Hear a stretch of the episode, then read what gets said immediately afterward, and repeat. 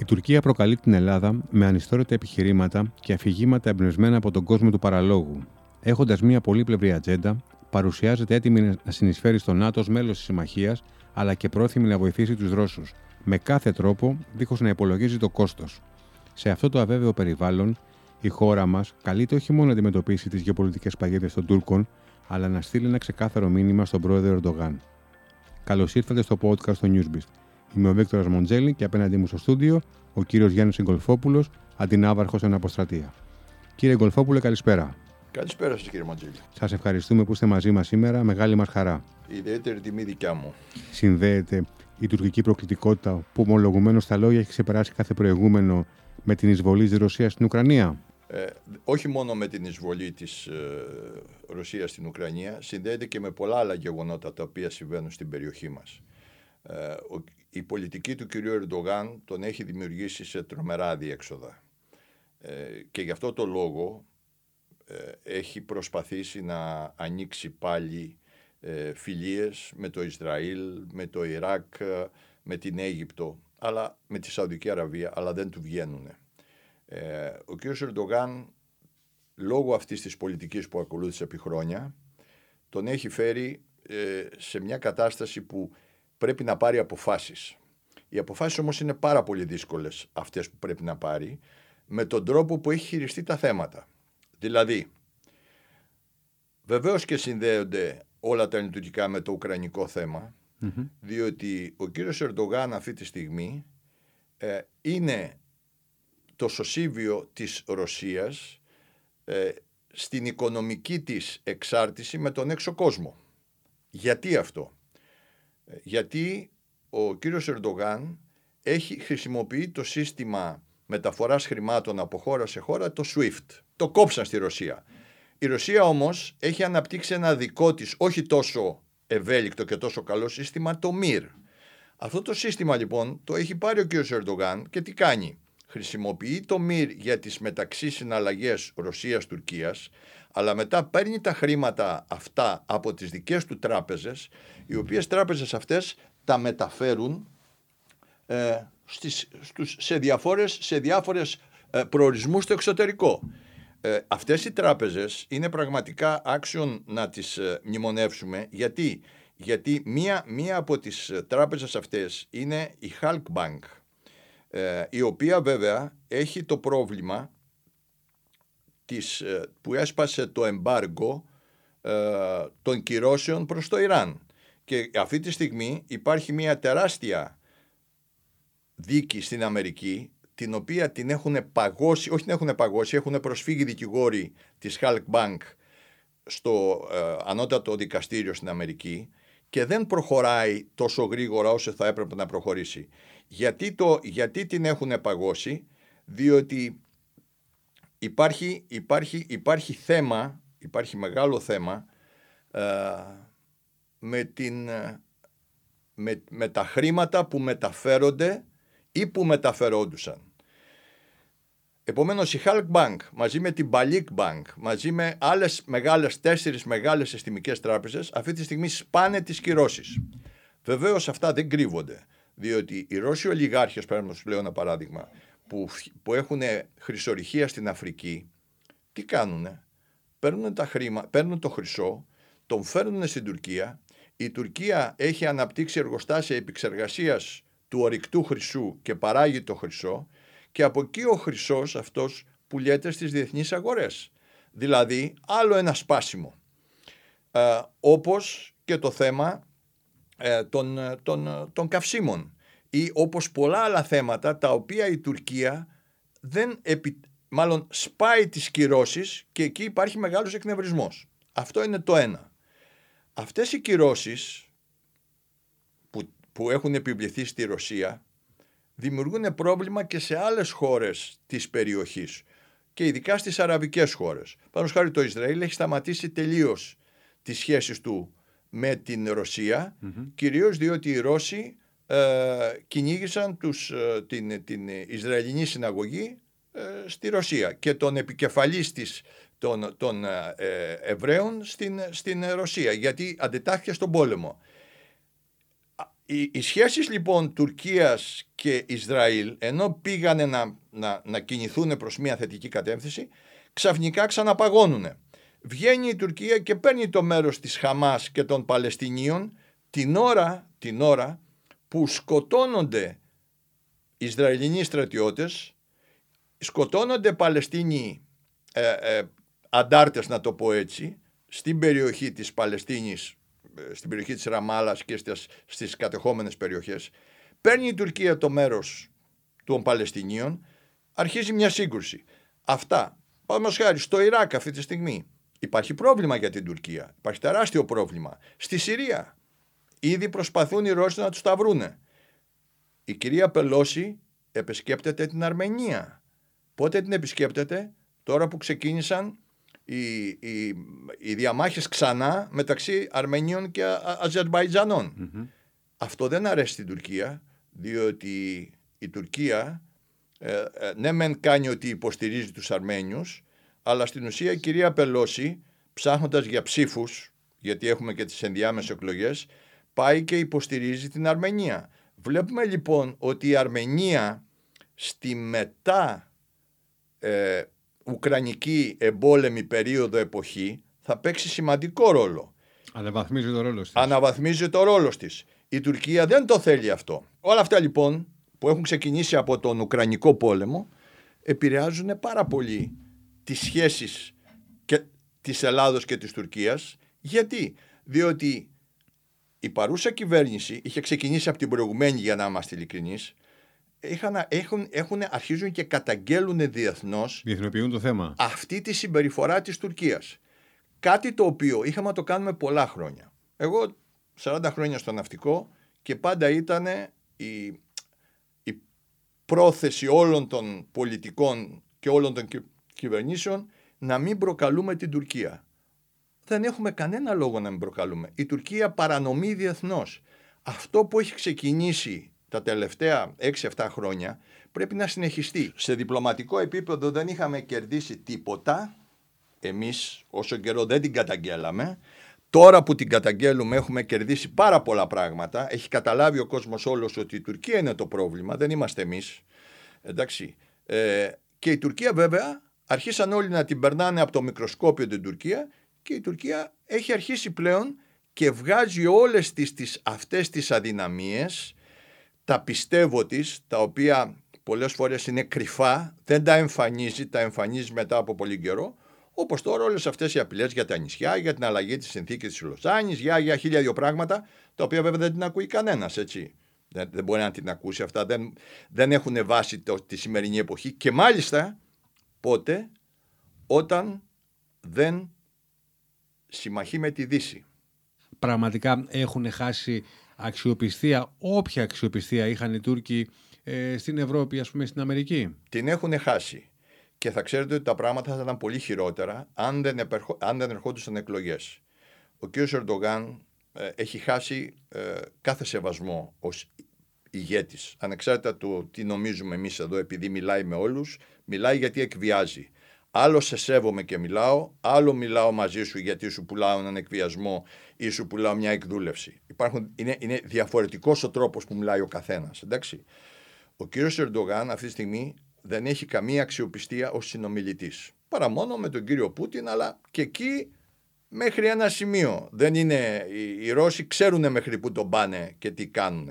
Θα έχετε διαβάσει και εσείς, είμαι σίγουρος, μια μεγάλη δημοσκόπηση που έγινε προημερών στην Τουρκία τα αποτελέσματα της οποίας παρουσιάστηκαν ερωτούσαν την κοινή γνώμη αν πιστεύουν ότι ο Έλληνας είναι εχθρικός λαός. Ε, και είπαν όχι. Το 64% είπε όχι. Ακόμα και από το κόμμα, από την παράταξη του Ερντογάν, ακόμα και από, τον, ε, από το κόμμα του Μπαξελή που είναι.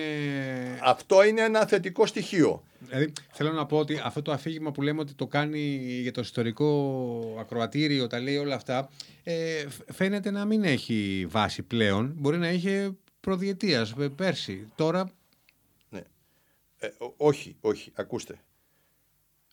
Είναι φυσική αντίδραση του κοσμου Όταν δούνε ότι τον ηγέτη σου, όποιος και να είναι αυτός. Θα συσπηρωθεί άμα το, το επιτεθούν.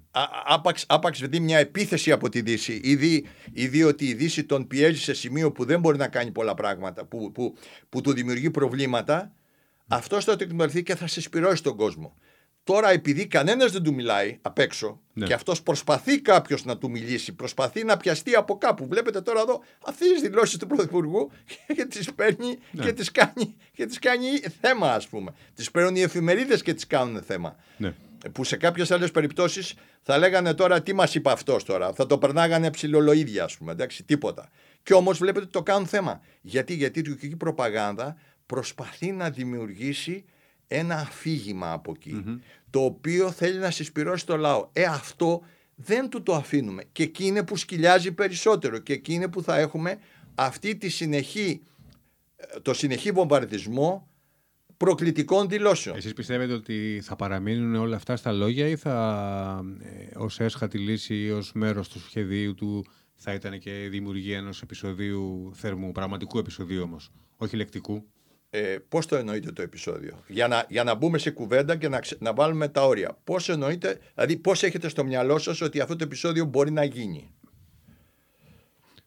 Κάτι σαν τα ίμια για παράδειγμα. Στα ημεία τι έγινε; Η Ελλάδα ιστορικά ποτέ δεν έχασε, από την, Του- ποτέ δεν την νίκησε η Τουρκία. Η Ελλάδα έχασε από την Τουρκία λόγω δικού της εθνικού διχασμού ή απροθυμίας των πολιτικών μας να πάρουν θέση. Παράδειγμα, όταν στον Πρώτο Παγκόσμιο Πόλεμο έγινε η ναυμαχία της Έλλη και της Λίμνου, τότε ο Πρωθυπουργός της χώρας είπε στον Κουντουριώτη «Προχώρα και κατέστρεψέ τους». Όταν πάθαμε τη μικρασιατική καταστροφή, γιατί την πάθαμε, από εθνικό διχασμό. Είχαν αρχίσει εδώ ο κόσμος, οι, οι διάφορες πολιτικές παρατάξεις να πλακώνονται πολύ άσχημα.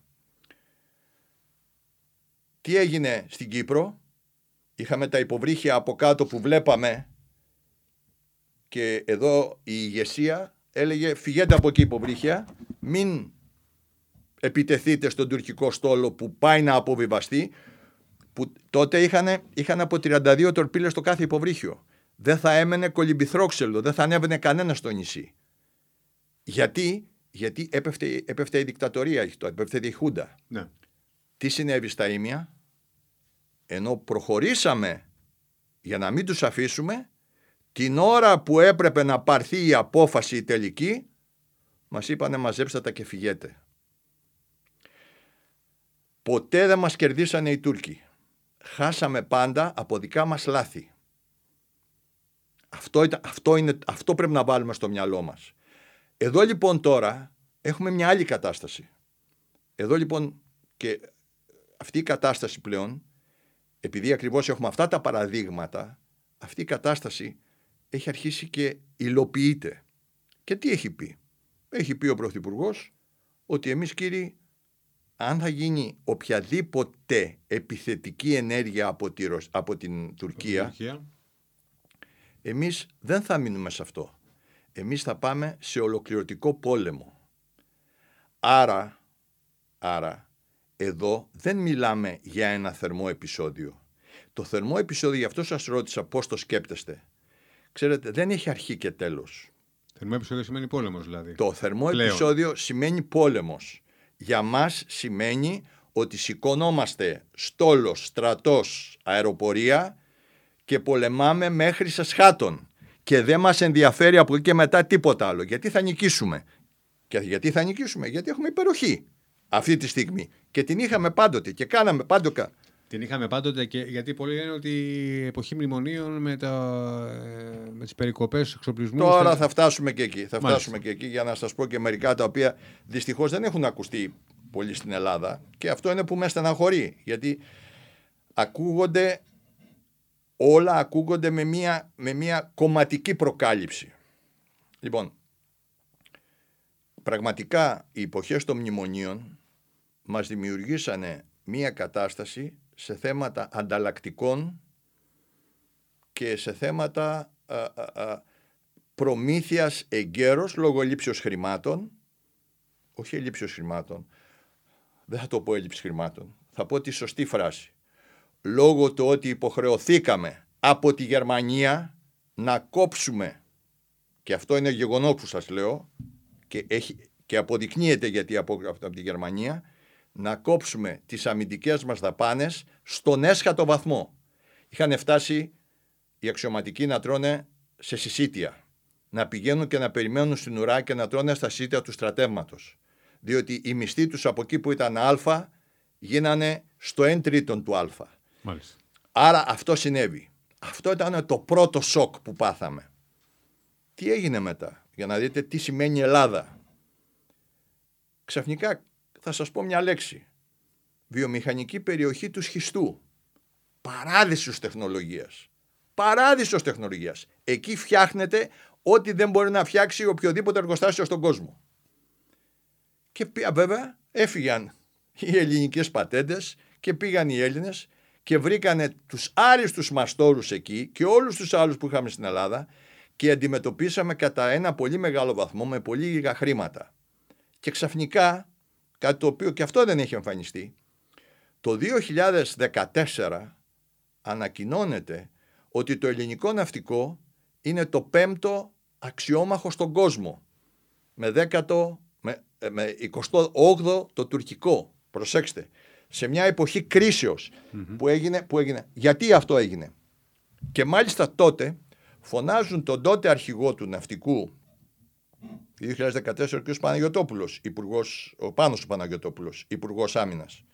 Φωνάζουν τον τότε αρχηγό του ναυτικού η στην, στην Ουάσιγκτον στο, στο Brooklyns Institute και του ζητάει συνέντευξη και η Washington Post. Η Washington Post δεν έχει πάρει συνέντευξη από κανέναν Έλληνα πολιτικό όλα αυτά τα χρόνια που την ξέρουμε. Βρέστε μου μία. Καμία. Και τους ζητάει γιατί. Πώς, ποιο ήταν το θέμα. Πώς καταφέρνεις να κάνεις τέτοια διαχείριση και να κρατάς το στόλο σου σε τέτοιο επίπεδο όταν είσαι σε κατάσταση χρεοκοπίας. Δεν το πιστεύανε. Βλέπανε τα πλοία μας να σκίζουν σε όλες τις ασκήσεις, βλέπανε τα αεροπλάνα μας να πετάνε, βλέπανε το στρατό μας να κυκλοφορεί και δεν το πιστεύανε. Ο κόσμος πρέπει να το καταλάβει και πρέπει να του σέβεται. Σήμερα λοιπόν, αφού περάσαμε από αυτό όλο και δεν μείναμε πίσω, είναι, είναι, αυτό είναι απάντηση στην ερώτησή σας. Σας έδωσα, τα γεγονότα, όχι τι εγώ νομίζω. Εγώ δεν μιλάω με το τι νομίζω εγώ. Εγώ σας λέω, συνέβη αυτό, συνέβη εκείνο, συνέβη το άλλο. Από 500 εκατομμύρια που ήταν ο πρόβλημα σήμερα πήγε στα 3,5 δις, ανάσανε το σύστημα, πήραμε όλα, προμηθευτήκαμε πυρομαχικά, προμηθευτήκαμε ανταλλακτικά, αρχίσαν όλα τα καράκια μας πλέον να λειτουργούν όχι με πατέντες, αλλά κανονικά, κανονικά όπως θα πρέπει. Εντάξει, γιατί και τον ημάντα του αυτοκινήτου σας μπορεί να βάλετε ένα ψεύτικο και ένα το αυτοκίνητο, αλλά να τον κανονικό είναι ακόμα καλύτερα. Έτσι δεν είναι. Λοιπόν, άρα λοιπόν, αρχίσαν λοιπόν να λειτουργούν κανονικά και τι συνέβη εδώ; Εμφανιστήκαμε να είμαστε πολύ μπροστά και οι Τούρκοι να μην μας πιστεύουν. Τι έχει συμβεί όμως στην Τουρκία; Η Τουρκία έχει υποστεί το εμπάργο, το εμπάργο και τις κυρώσεις και σήμερα σημειώνω δηλώσεις του κυρίου Ακάρ. Το 25% της αεροπορία μας είναι διαθέσιμο. Το άλλο δεν το έχουμε. Και αυτό το έχουν δει και οι πιλότοι δικοί μας. Γιατί; Γιατί το κάθε αεροπλάνο πίσω στην ουρά του έχει ένα νούμερο. Εμείς καταγράφουμε τα νούμερα, έχουμε την κάμερα μέσα που παίρνουμε και τους χειρισμούς και που. φαντάζομαι ότι έχουμε πολύ καιρό να δούμε κάποια νούμερα. Όχι, βλέπουμε τα ίδια και τα ίδια νούμερα να πετάνε. Ναι. Δηλαδή πηγαίνει κάθε το αεροπλάνο, βάζει άλλον πιλότο, ξανασηκώνεται. Το Λοιπόν, ναι. αυτό σημαίνει το ένα. Δεύτερον, ξέρετε ότι η φρεγάτα αυτή η Κεμάλ Ρεΐς που στην κρίση του 20 εμβολίστηκε και το λέω πραγματικά εμβολίστηκε. Ναι, Από τη φρεγάτα τη Λίμνο, εκεί φάνηκε ο επαγγελματισμός του πληρώματος και του κυβερνήτου που πήγανε τόσο όσο για να μην τη σκίσουν στη μέση και να μην τη βουλιάξουν. Αυτό ξέρετε τι, τι ταχύτητα αντιδράσεων και τι εκπαίδευση και τι επαγγελματισμό θέλει. Δηλαδή να πας να της ανοίξεις μια τρύπα μέχρι εκεί που δεν θα βουλιάξει και να κάνεις αμέσως ανάποδα. Αυτά είναι από τα πράγματα τα οποία θέλουν, θέλουν να είσαι πολύ ικανός και πολύ επαγγελματία για να τα κάνεις. Άρα λοιπόν, αυτή τη στιγμή ο κύριος Ερντογάν και να θέλει να κάνει ένα θερμό επεισόδιο και να θέλει, εγώ σας λέω το θέλει, που θα πάμε τι σημαίνει θερμό επεισόδιο μετά, στην ουσία του. Δεν μπορεί. Δεν έχει τις δυνατότητες, δεν έχει τις δυνάμεις, γιατί όταν θα ξεκινήσει μια κατάσταση την οποία δεν μπορεί να την ελέγξει, δεν ξέρει, δεν ξέρει που θα τον βγάλει, ούτε ξέρει που θα τον βγάλει. Αλλά ξέρετε ποιος νικάει στον πόλεμο; Αυτός που έχει διάρκεια στο να πολεμάει. Δέστε τι γίνεται στην Ουκρανία. Αυτά που κατέλαβαν σε πέντε μήνες οι, Οι Ρώσοι. οι Ρώσοι, τα πήραν οι άλλοι σε δύο εβδομάδες. Γιατί; Γιατί είχαν τα όπλα, είχαν την υποστήριξη από τη Δύση και πήγαν και οι άλλοι κουραστήκανε. Ούτε όπλα είχαν ούτε τίποτα. Η Τουρκία σήμερα, εάν πάει να μπει σε ένα ολοκληρωτικό πόλεμο με την Ελλάδα, που το απέφχομαι, αλλά αν το προκαλέσει. Νομίζω όλοι το απέφχονται αυτό. Ναι, που το απέφχομαι, αλλά αν το προκαλέσει. Γιατί δεν νομίζω να υπάρχει Έλληνας που να θέλει να δει χειρότερες καταστάσεις και εικόνες από αυτές που βλέπουμε στην Ουκρανία, καταστροφές. Γιατί τα όπλα που έχουν και οι Τούρκοι και εμείς είναι πιο θανατηφόρα από αυτά που είχαν αυτοί. Αυτό σας το λέω να το ξέρετε. Είναι, είναι πολύ πιο καταστροφικά τα όπλα που έχουμε. Και οι δύο χώρες. Λοιπόν, το απέφχομαι. Αλλά αν κάνουν την πρώτη κίνηση, δεν ξέρουν πού θα βγει. Και μετά, ποιος θα τους υποστηρίξει; Οι Ρώσοι, οι οποίοι οι Ρώσοι δεν μπορούν να στηρίξουν τον εαυτό τους τώρα. Οι Κινέζοι, Εμάς ποιοι θα μας υποστηρίξουν; οι πάντες. Ευρωπαϊκή Ένωση. Ακούστε, Στα, στα λόγια ή στην πράξη; στην πράξη. Στην πράξη, Ακούστε κάτι. Όταν ένα κράτος υπογράφει μια, συμ- μια, μια, μια συμφωνία, εντάξει, και ειδικά, και ειδικά σοβαρά κράτη, όπως είναι η Γαλλία και η Αμερική, πάντοτε τη, τη στηρούνε τη συμφωνία. Τηρούνται. Να ρωτήσω όμως κάτι άλλο. Η Αμερική, η οποία παρέκαμψε το Βόσπορο και έφτιαξε την Αλεξανδρούπολη, έφτιαξε πέντε βάσεις εδώ. Αναβάθμισε τις βάσεις, ό,τι είχε στο Ιντσιρλίκ το πήρε και το έφερε από εδώ. Φέρνει τεράστιες εταιρείες, τεράστιες εταιρείες για επενδύσεις. Ένα παράδειγμα απλό, σχεδόν όλα τα νοσοκομεία τα ιδιωτικά της Ελλάδος είναι κάτω από αμερικανικά funds. Γιατί, γιατί θέλουν να κάνουν οι Αμερικάνοι κέντρο, ιατρικό κέντρο την Ελλάδα, των Βαλκανίων και της Βορείου Αφρικής. Όλα αυτά οι Αμερικάνοι θα τα θυσιάσουν, δηλαδή όλα αυτά που έχουν βάλει οι Αμερικάνοι θα τα θυσιάσουν για να μην για να, χα- για να ικανοποιήσουν την Τουρκία; Η οποία τους έχει προδώσει σε όλα τα επίπεδα; Δεν είναι τόσο, ακούστε, Η προφανής απάντηση είναι όχι. δεν είναι, δεν, ναι, είναι, είναι, είναι η καταφατική απάντηση η οποία δεν σηκώνει τίποτα άλλο. Όλοι παίζουν τη διπλωματία τους και όλοι κοιτάζουν τα συμφέροντα των χωρών τους αλλά υπάρχουν πολλά συμφέροντα τα οποία πλέον είναι κάθετα. Δεν τα αφήνουν. Θα σας πω κάτι. Γιατί η Ισπανία υποστηρίζει την Τουρκία; Διότι είναι εκτεθειμένη με 76 δισεκατομμύρια επενδύσεις στην Τουρκία. Και ήρθε και μας το είπε ο, ο Πρωθυπουργός. Λέει ρε παιδιά, με συγχωρείτε, δεν μπορώ να κάνω κάτι, δεν του συμφωνώ με αυτά που κάνουν, αλλά κοίταξε να δεις, τι θα κάνω. Και αν, παρασύ, αν παρασύρει, αν καταρρεύσει η Τουρκία και όλες αυτές οι εταιρείες παρασυρθούν, θα έχουμε πρόβλημα στην Ευρώπη. Αλλά υπάρχει κάτι άλλο. Άλλο είναι να σου επιτίθεται κάποιος και εσύ να αντιδράς. Αλλά μετά κάτι άλλο να ρωτήσω. Η Τουρκία θα πάρει τόσο μεγάλο ρίσκο να επιτεθεί σε μια χώρα μέλος του ΝΑΤΟ χωρίς να είναι βέβαιη και με όλα αυτά που έχει ότι το ΝΑΤΟ δεν θα έρθει όλο εναντίον της; Μήπως το σχέδιό της είναι ένα και μοναδικό να μας σύρει σε μια διαπραγμάτευση για να βγούμε εμείς χαμένοι; Μα δεν ξέρει αν θα φτάσουμε στη διαπραγμάτευση. Διότι αν θα κηρύξουμε το. Αν θα κηρύξουμε το αυτά, αυτά είναι όλα. Ούτε η Ελλάδα μπορεί να επιτεθεί στην Τουρκία με την. Όχι, η Ελλάδα δεν την- πρόκειται να- Με, η Ελ- με την ευκολία που το συζητάμε τώρα. ε, Ακούστε, η Ελλάδα. την Εμείς, οικονομία τη κουβέντα. Εμείς δεν συζητάμε για επίθεση της Ελλάδα στην Τουρκία, διότι η, η Ελλάδα δεν έχει να κερδίσει τίποτα από την Προφανώς. Τουρκία. Εντάξει. Αυτοί που απειλούν ότι θέλουν να σας πάρουν ένα νησί, ότι Σωστά. θέλω θα έρθουμε βράδυ, ότι θα κάνουμε. Αυτά δεν λένε. Εντάξει. Έτσι ακριβώς. Δείχνουν την πρόθεση να επιτεθούν πρώτοι. Και εγώ ρωτάω, θα πάρει το ρίσκο ο Ερντογάν να ανοίξει έναν πόλεμο. Γιατί του το έχουμε πει, ότι θα σας κάψουμε και μετά θα ρωτήσουμε όποιος ανέβει σε νησί και εμείς πάμε σε ολοκληρωτικό πόλεμο. Δεν το συζητάμε. Εντάξει. Εκεί μπορεί κανένας να ελέγξει πού θα βγουν τα πράγματα και πώς θα μασείρει στο τραπέζι των διαπραγματεύσεων εάν έχει χάσει τον πόλεμο. Είδατε τι γίνεται στην Ουκρανία. Όλοι στην αρχή λέγανε μπαίνουν μέσα και- και έλεγαν οι Ουκρανοί περιμένετε θα σας πούμε τι θα γίνει. Ορίστε τώρα. Έχει αλλάξει όλο το σκηνικό. Δεί, δείχνει να αλλάζει. Δείχνει να αλλάζει. Ακούστε. Ένας πόλεμος κανένας δεν ξέρει που θα σε βγάλει. Ο Ερντογάν δεν έχει πάρει τέτοια ρίσκα ποτέ του. Είναι άνθρωπος ο οποίος πάει όχι με 100% σιγουριά, με 1000% σιγουριά. Σε μια γωνιά της Ευρώπης υπάρχει ένας πόλεμος όπου κρατάει περίπου μισό χρόνο και παραπάνω, στην Ουκρανία. Την ίδια στιγμή παρατηρούμε πως αρκετές χώρες της, ε, της Γεράς Υπήρου ε, υπάρχει αύξηση στα κονδύλια των εξοπλιστικών προγραμμάτων. Σε άλλες χώρες, όπως Σουηδία και Ιταλία, κόμματα με ρητορική ακροδεξιάς κερδίζουν έδαφος. Θέλοντας και μη, γίνονται κάποιοι συνειρμοί.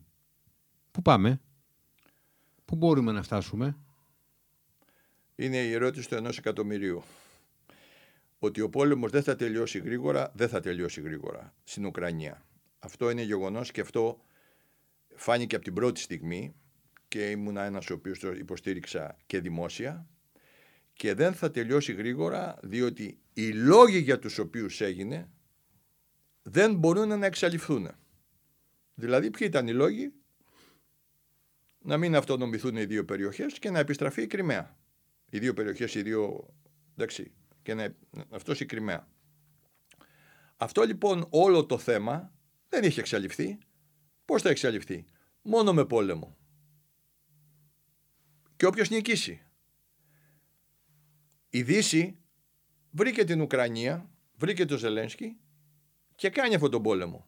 Γιατί τον κάνει αυτόν τον πόλεμο, ακριβώς για να μπορέσει να εξασθενήσει τη Ρωσία. Εδώ μπαίνουμε σε ένα τεράστιο γεωπολιτικό τώρα θέμα, το οποίο δεν έχει να κάνει μόνο με την Ουκρανία ή με την Ευρώπη. Αυτό είναι το αποτέλεσμα της παγκοσμιοποίησης. Η παγκοσμιοποίηση όταν ξεκίνησε πριν από 30 χρόνια με την πτώση της, της, του, του τείχους του Βερολίνου είχε, έχει δύο σκέλη. Προχώρησε σε δύο σκέλη. Το ένα σκέλος ήταν η, πολιτική παγκοσμιοποίηση και το άλλο σκέλος ήταν η οικονομική παγκοσμιοποίηση. Και τα δύο, για να μπορούν να υλοποιηθούν, πρέπει κάποιος να ηγείται να κατευθύνει τα πράγματα. Στην πολιτική παγκοσμιοποίηση τα πράγματα αφαιθήκαν λίγο πιο χαλαρά. Στην οικονομική όμως παγκοσμιοποίηση, έχοντας η Αμερική το θέμα του δολαρίου, είχε επιβληθεί σε όλες τις αγορές και ανοίξανε οι αγορές πάρα πολύ, συνδεθήκαν οι αγορές μεταξύ τους. Τι συνέβη εκεί, μάλλον πριν την παγκοσμιοποίηση, υπήρχαν στο παγκόσμιο σύστημα, τώρα αυτό για να καταλάβετε που λέτε που πάμε, είναι εξέλιξη μιας τεράστιας γεωπολιτικής κατάστασης. Ε, να σταματήσω λίγο εδώ και θα επανέλθω. Πριν, πριν από την πτώση του Βερολίνου, είχαμε τριών ειδών οικονομικά συστήματα στον κόσμο. Είχαμε το δυτικό σύστημα των ανοιχτών αγορών, είχαμε το σύστημα των σοσιαλιστικών κρατών που ήταν τότε και είχαμε και το σύστημα, το οικονομικό σύστημα του τρίτου κόσμου. Το σύστημα του τρίτου κόσμου και των σοσιαλιστικών κρατών, αυτά τα δύο κάπου μαζευτήκανε, αλλά ήρθαν όλα και πέσανε κάτω από το σύστημα των ανοιχτών αγορών με, με την πτώση του, του τείχους του Βερολίνου. Αυτά λοιπόν άλλα προσπαθήσανε να φτιάξουν σταθερές βάσεις και να προχωρήσουν, άλλες όμως χώρες ε, προσαρμοστήκανε, αλλά όχι με ισχυρές δομές, ούτως ώστε να πεις ότι μπορούν να αντέξουν σε μια μεγάλη κρίση. Βλέπε Ελλάδα. Η Ελλάδα πήγε να μπει μέσα σε αυτό το σύστημα, δεν είχαμε δομές, καταρρεύσαμε. Το υποστήκαμε. Εντάξει, λοιπόν, το ίδιο, το ίδιο πρόβλημα έχει και η Ρωσία.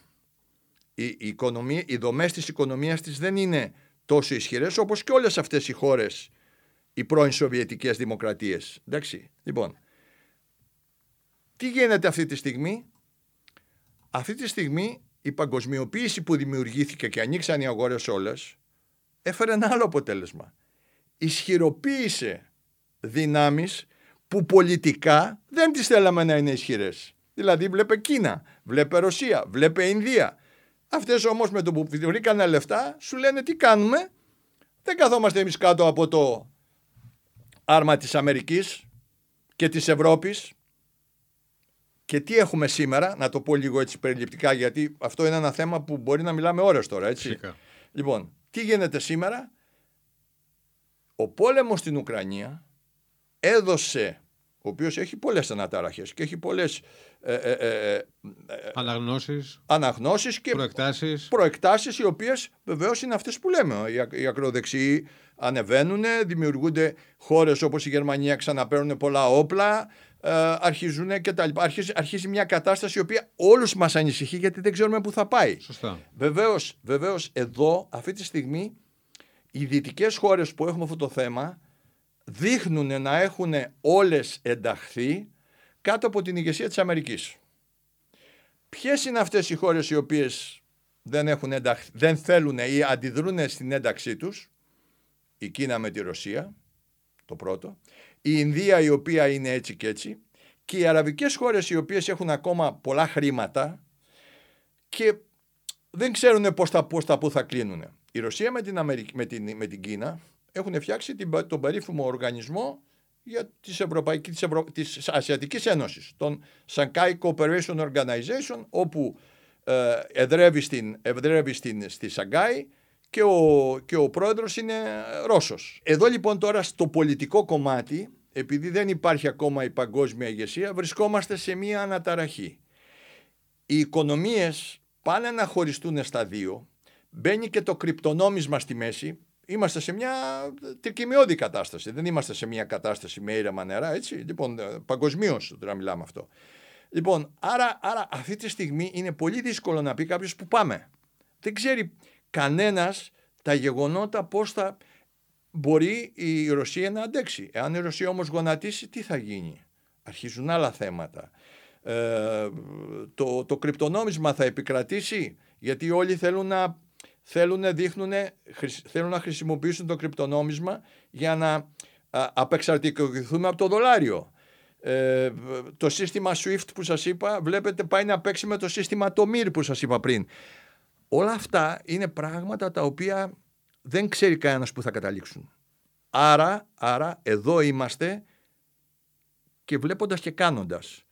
Ούτε πολιτικά ούτε οικονομικά ξέρουν που θα πάνε. Για να πάρει όμως την απόφαση η Ευρώπη να υποφέρει σε επίπεδο Δευτέρου Παγκοσμίου Πολέμου για το ενεργειακό σημαίνει ότι το θέμα είναι πάρα πολύ σοβαρό για να έχουμε κράτη ελεύθερα με συστήματα ελεύθερα.